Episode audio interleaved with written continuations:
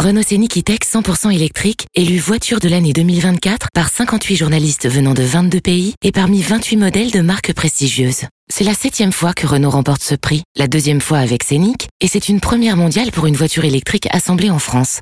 Ça fait beaucoup de chiffres, mais le principal c'est que Renault Scénic E-Tech 100% électrique, allant jusqu'à 625 km d'autonomie, soit numéro 1. Selon norme WLTP, plus d'informations sur Renault.fr. Pensez à covoiturer. Vous écoutez RMC. RMC. Quand je suis content, je vomis. Et là, je suis hyper content. Un homme heureux Je suis tellement content, content, content. Pierre Amiche. Pierre Amiche, bonjour. Bonjour à tous. Alors pourquoi en colère aujourd'hui? En colère heureux, je sais pas. En fait, hier, c'était le retour du phénix tricolore, le comeback du petit prince de la boxe, la vengeance du serpent à plume hexagonale. Hier, et après dix mois d'absence, Tony, l'artiste Yoka, était de retour. Et attention, les vélos, c'était la renaissance, le retour à la lumière. La préparation était, ouh, ciselée. L'homme, ouh, déterminé. Et la communication, ouh, soignée. Un grand champion peut perdre un combat. Même Ali a été battu. Je vais me relever. Mes chaussons sur ta truffe. Bon, déjà, ça commence. 23h20. Quelle audace, non sans déconner, la soirée dure depuis 4 plombes, la salle du Zénith elle est à moitié vide. Alors, comme une libération, au moins pour moi, parce que franchement j'ai envie d'aller me coucher, débarque l'adversaire redouté, redoutable, Carlos Takam. Bon déjà le combat ça part mal hein. dans une ambiance de salle des fêtes de province le sosie de Neymar chante sur l'entrée du français. L'ingé son s'est endormi c'est un saccage. Et chose rigolote le petit bonhomme avec le micro il est 20 fois plus vénère que Carlos Takam. Carlos Takam d'ailleurs parlons-en. 1m87 117 kilos. Est-ce qu'on est bien sûr que ce monsieur est un humain? Hein et pas un rhinocéros avec un slip et des gants de boxe? Moi je connais pas d'humain qui ont ce gros corps tout musclé même Mac Tyson il a l'air fragile à côté de Carlos Takam les muscles de Carlos Takam ont des muscles. Il a des trapèzes. Normalement, on peut faire atterrir un ULM dessus. C'est rare, mais si je devais monter sur un ring face à lui, ce qui n'arrivera jamais, je porterais des couches parce que je pense que je me ferais un peu pipi sur moi avant de connaître la mort dans d'atroces souffrances. Il fait vraiment flipper. D'ailleurs, il a jamais aussi fait peur qu'à 42 barreaux. Normalement, à 42 ans, t'as le physique de Christophe, c'est sûr. T'as pas le physique de Carlos Takam. C'est pas, c'est pas normal ça. 23h26. Tony Yoka fait son entrée. Bon. Première chose positive, c'est pas les entrées d'Anthony Joshua qui durent deux ans et demi avec des plateformes et des lasers. hein. Là, c'est assez sobre. Seule coquetterie, hommage certainement à Fabio Quartararo et pour faire plaisir à Sarah qui est très très cuir cuir, un très joli peignoir en sky bleu électrique combinaison motard. C'est la première fois que je vois un mec avec une culotte en cuir. Au moins dans ce contexte, je veux dire. C'est marrant, mais on est plus sur une ambiance cuir moustache que sur un délire guerre bagarre. Bon, curieux. 23h30, c'est parti. Dès l'entame, c'est le Tony Yoka 2.0. Il a compris. Il a changé. Après une mise à jour foirée, c'est une version dégueulasse. Yoka a jamais été aussi lourd, jamais été aussi lent surtout. C'est Yoka en slow motion. Le mec en face, le matraque, qui lui met des parpaings de forain. Clairement, pendant cette round, il le gifle. C'est Papa Takam qui balance des caramels en plein museau d'un Yoka qui tourne au ralenti. Et après 25 minutes, bah, clairement, le duel est déséquilibré. Dans le terrible affrontement entre le clou et le marteau, je sais pas pourquoi, mais j'ai une sorte de préférence pour le marteau. hein. La suite du combat tourne légèrement en faveur du champion olympique, mais pas assez pour changer la décision. Le premier juge a donné 96 à 94 pour Takam. Un juge a donné Takam. Un deuxième juge a, de- a donné 96 à 94 pour Tony Oka et ça siffle. Attention, la décision 96-94. Carlos Takam 20 heures, deux juges à 1, 96-94. Il a failli casser le bras de l'arbitre qui voulait euh, lui soulever. Tony Oka les mains sur les hanches, tête baissée, battu après Martin Bacolé, le Congolais. C'est le franco-camerounais Carlos Takam qui vient à bout euh, de Tony Oka. Décision partagée. Franchement, je sais pas comment c'est possible, mais les sifflets passent mal. Et au micro de canal sur le ring, le vainqueur du soir tient à faire passer un message. Franchement, supportez Tony. Je suis fan de Tony. Il a peut-être perdu, les gars. S'il te plaît, donnez-le plus de courage. Tony, c'est un champion, putain. Oh! Et c'est tout le paradoxe de ce combat. Je suis partagé. D'un côté, il y a la déception totale, la colère même de donner raison à des incultes de la boxe qui expliquent que Yoka est une fraude, un nul. Des gens à qui je dois inlassablement expliquer que le mec vit une carrière normale, que c'est pas lui qui décide seul de qui il affronte, que tous les champions, tous, ont commencé par combattre des videurs de boîtes de nuit, des surveillants de prison. Cette deuxième défaite donne du crédit à ceux qui pensent, disent, hurlent, tweetent que Yoka est un boxeur de foire. Et franchement, ça me fait mal pour lui. Et en même temps, je vais pas vous le cacher, je suis un petit peu content. C'est cruel hein, parce que l'émotion du Oka, elle, c'est pas du toc. Je veux juste remercier tout le monde. Parce que. Merci. Parce que ça fait, voilà, ça fait presque un an que je n'ai pas boxé. Et euh, j'avais décidé de revenir avec un, gros combat. Pour moi, l'important, c'est de donner euh, des bons combats au public. Félicitations à Carlos. Carlos, ce soir, il a été, euh, il a été plus fort. Mais écoutez, je vais repartir et travailler encore plus. Merci à tous. On le sent, les larmes sont pas si loin, la détresse, la peur de l'après, la conscience d'avoir raté, tout ça, ça se lit sur son visage. Mais je suis un tout petit peu content parce qu'on va enfin pouvoir se passer des campagnes de communication désastreuses. Comme avec la Champions Project marseillais, la conquête de Yoka s'est pliée. Et merci, merci. Sauf suicide volontaire, je vois mal le diffuseur se lancer dans une opération. Oh, deux fois, ça peut arriver. Hein. Ou franchement, perdre. Est-ce que c'est si grave que ça L'homme qui est monté sur le ring va reprendre sa liberté, ne plus être un objet qu'on vend comme de la lessive ou du dentifrice. Et finalement, je crois que le sentiment qui domine après une nuit vraiment trop courte, parce que le combat c'était vraiment tard, c'est la déception. J'y croyais tellement. Pas parce qu'on m'a gavé comme une oie avec des ambitions et des promesses, juste parce qu'on avait un poids lourd talentueux, avec un coup d'œil, une vitesse unique, et qu'après 10 ans, 14 combats, ben ça y est, il a 30 piges. Et sauf miracle, eh ben je pense qu'il aura pas sa chance mondiale. Ses grandes ambitions et mes petits rêves se sont fracassés hier soir dans une salle vide face à un boxeur sur le déclin. À 42 printemps, Carlos Takam ne fera certainement plus grand chose de cette victoire. Reste une question. Qu'est-ce que Tony Yoka va faire de cette défaite? Merci beaucoup Pierre Amiche pour cet homme heureux, en colère, tout à la fois, désabusé et drôle évidemment. C'est Pierre Amiche. Alors est-ce que vous êtes en colère contre Tony Yoka En colère Pas en colère? Christophe Cessieux Non, pas en colère. Qu'est-ce que tu veux? Tu veux pas être en colère euh, contre lui? Marc Madio Non plus. Pascal Duprat Non, triste.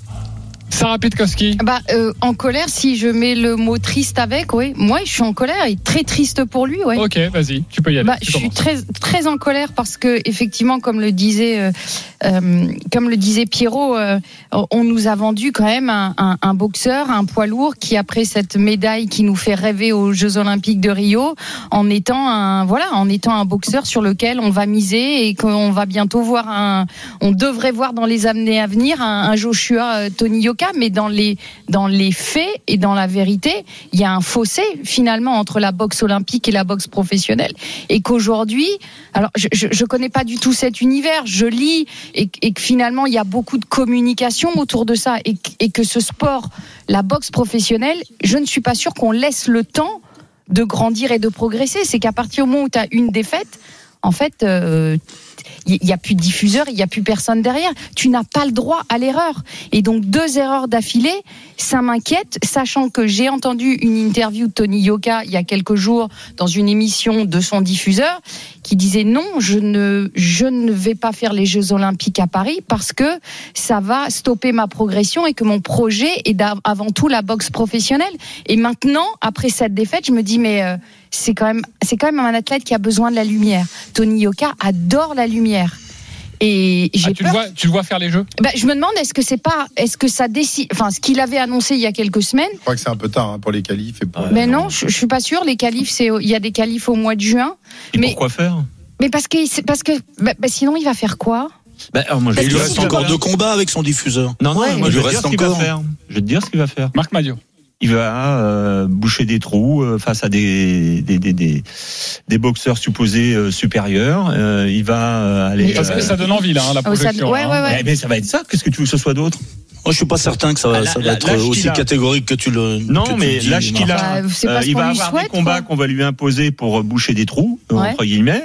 Et si, la, si par bonheur, si par bonheur, il arrive à en gagner, euh, à Ouais. gagner sur un un, un, un joueur, un, un boxeur, euh, aller euh, top 10 mondial, il pourra un peu se relancer. Mais Mais hormis ça, je vois pas comment. le top 10, euh, Hein Ouais. Marc. Encore faut-il Si, si, si, si, en combat de préparation, un top 10, ça, ça peut le faire. Non, Si, mais si, attends, pour, pour les, les, les, les boxeurs, les, ils, ont, plus intérêt à prendre euh, pour, pour, pour progresser, pour, euh, pour Oui, approcher de- du titre mondial. Le, le- le problème si qu'il va avoir, c'est qu'il va bankable plus de- avoir de- de plan de carrière. Il va plus avoir de plan de carrière. Il va Oui. être un faire valoir de de de, de, coureur- de joueur, en- enfin de boxeur en devenir, pardon. Il va être un faire valoir de boxeur en devenir. Donc à travers ça, il a peut-être une chance de se relancer. Mais, Mais aujourd'hui, le plan de carrière pour un- lui, tu- le plan de carrière est mort. Oui, donc, euh, bah, donc, ouais. La chance qu'il a, c'est qu'il est le seul euh, boxeur euh, poids lourd d'envergure en France. Oui, il mais, reste avec. tu, parles, tu- tu parles bien de la France. Mais regarde, même- même ça, hier, ça la chance qu'il a, c'est mais- qu'il a 30 Pascal- ans et qu'à Pascal 30 ans, il, la chance qu'il a, c'est qu'il a 30 ans et qu'à 30 ans, c'est jeune pour euh, les poids lourds. Euh, la deuxième chose que je voudrais dire, la chance qu'il a, et ça, c'est, il en est doté, et il a travaillé pour, et Pierre me l'a confirmé pendant une pause, parce que je lui posais cette question, je voulais qu'il me partage mon ressenti. C'est un très bon box- boxeur. Mais ça, on l'a oublié. C'est un très bon boxeur qui aujourd'hui, aujourd'hui a des tourments psychologiques, parce qu'il, là, il est monté, il, était, il avait la trouille, il avait la pression. Il faut qu'il s'en défasse. C'est là aussi où il doit travailler, mais je suis certain que ce, boxeur, pas le droit en fait, à il l'erreur dans la boxe, en fait. C'est-à-dire tu pas n'a pas les le droit à l'erreur. Mais voilà, voilà il- pas qu'il a échoué. il a- encore deux combats avec son, diffuseur. Il a, eu le droit à l'erreur face à Bacolé. Là, effectivement, il, il s'était pas, il était pas préparé, il n'était pas bien entraîné et il perd lo- logiquement. Mais là, il s'est entraîné euh, très bien pendant pendant quatre mois. Et, et tu vois, tu vois les, les limites de ce boxeur aussi. Il faut quand même le, le reconnaître. Ouais. Quand Et qui veut perds- boxer contre Bacolé euh, de- depuis qu'il a gagné contre Yoka Ah, ben, Tellement il fait peur à tout le monde, personne. Mais non, donc, mais là, là, il, il- il- il combat contre contre un garçon qui a 42 ans. Donc comment tu, tu, tu perds face à un mec qui a 42 balais, qui effectivement est un bon. la défaite, elle est subtile, Christophe. La hein. défaite. Tu as vu le combat. La défaite, elle est subtile Non, mais- malgré tout. mais- mais- Parce qu'il s'est redressé sur mais la fin. non, Il y a mais, comme le disait Pierre, il est lent, il avance plus, alors que c'était sa force, c'était sa rapidité. Euh, moi, je pense que C'est c'est- un- Non, mais il a pris trop de poids, il a pris trop de muscles, j'en sais rien, mais il avance plus sur, sur un. Bah, De toute sur un pour être poids lourd, il faut, il faut bien qu'il en prenne du poids. Autrement, il n'existe pas Mais- les mais mecs oui, qui mais il font faut- 10 ou il faut- 15 kilos de plus que lui. Oui, mais alors, tu prends du poids, mais en même temps, tu prends pas le punch. Son- Parce qu'il a pas le punch. Il met pas les mecs KO. Il arrive pas à les mettre KO. Donc, ça, ça sert à rien de prendre du poids si tu peux pas mettre les mecs KO. Euh, qu'est-ce que tu veux faire? Si tu prends du poids, t'es beaucoup, moins, beaucoup moins rapide. Aujourd'hui, Ouais. il est moins rapide, il est lent et, euh, et, et il, il a, il a toujours pas le punch. Donc, comment tu veux faire pour devenir un grand boxeur poids lourd? Je Il suis faut qu'il se libère, parce que Ah, psychologiquement, qu'il il se Mais, libère mais pas. je suis pas sûre que dans la boxe, on te laisse le temps de te libérer. La boxe est conditionnée par quoi? Par des promoteurs qui vendent des combats. Et c'est seulement parce qu'on vend des combats que tu peux monter sur le ring. Hier, Bah, J'espère qu'il combat- sera encore bankable parce qu'il a Ben, bon. je lui souhaite, mais hier, ce combat a été vendu à Sky Sport et à ESPN+, en plus de- de- d'un combat français, plus tous les pays dans le monde. C'est-à-dire que pour un combat franco-français, déjà de le vendre à l'étranger comme celui-là, c'est extraordinaire. Mais ça a donc forcément entraîné du déceptif et ça a fait perdre de la valeur au, au produit Tony Yoka. Eh C'est oui. pas en tant que sportif, c'est en tant que produit. Et, et est-ce que son promoteur va continuer à le suivre? S'il a plus de promoteur, tu fais pas de boxe. C'est pas, c'est Il se simple. trouvera, il trouvera. Alors moi, Oui, je veux mais- croire en sa mais- belle, ex- belle mais je lui histoire. Je veux croire au rebond. Bah je sais ouais. pas comment, mais je vois ce garçon. C'est là, il est, Moi, il je est, il est au carrefour de sa carrière. Je suis sûr qu'il peut être champion du monde. Et c'est vrai que cette euh, double défaite vient Mmh, se fracasser avec ses dernières déclarations Eh oui. qui remontent évidemment, mais c'était euh, en décembre 2021, donc il y a euh, un peu plus d'un an, où il disait je choix, je le boxe tous les jours. Et c'est compliqué, hein. et c'est vrai que c'est compliqué parce Ouais. que euh, on avait envie d'y croire, on avait envie de se dire que Yoka aura une chance mondiale. Mais aujourd'hui, et on le voit d'ailleurs dans son attitude, vous l'avez tous vu hier dans son attitude. C'est c'est- comment il se relève de ça? C'est ça la question. Je- moi, j'aurais. Il travaille sur son mental. Oui, mais ce n'est pas que ça. C'est un sport où tu as besoin de confiance. Et tu fais pas des combats tous les 15 du mois pour retrouver la confiance. Donc, même s'il remonte sur le ring, t'imagines dans la tête comment tu te reconstruis. C'est-à-dire que tu peux bosser pendant 4 mois, pendant 6 mois, pendant 10 mois. Il va monter la prochaine fois sur le ring et il a ses deux défaites dans la tête. C'est-à-dire que on nous a présenté le combat en étant très binaire. hein. Il faut gagner. S'il gagne pas, on nous a bien laissé entendre qui- Oui. que ça allait Attends, être problématique. Dans l'équipe, le, le- le- le titre, c'est, et il l'a répété plusieurs fois, je n'ai plus le, le droit, à l'erreur. Euh, va- vas-y dit, pour la hein. confiance. Hein. Vas-y pour te reconstruire. Franchement, hier, je, je priais à la fin pour que ce soit même pas objectif le jugement. J'aurais souhaité que les juges soient du côté de, de Tony Yoka pour lui redonner de la confiance. Mais quand Oui. tu regardes intrinsèquement le, Ouais, non, combat. du vol, Oui, euh, mais bien sûr, mais il est, t'imagines à 42 ans, le pied qu'avait Carolo Stakam, il prenait des gauches, la tête ne bougeait pas. Elle ne bougeait pas la tête. Mais c'est Bah, un plot, sa hallucinant. tête, c'est normal. Non mais c'est- hallucinant. Et tu voyais Tony Yoka, il a été ouvert. Et, et, et, et Takam, il boxe avec les, les gants en bas. Tu dire qu'il a même pas peur. Ouais. Il a même pas peur des coups de Tony Yoka. Il le connaît par cœur. Il s'est entraîné avec lui. Il l'a revu dix fois. En fait, c'était un combat piège. C'était tellement piégeux pour Tony Yoka, malheureusement. Ok les copains, toutes les informations sur Tony Yoka à retrouver sur rmcsport.fr. Évidemment, si vous voulez en reparler, vous composez le, le 32-16.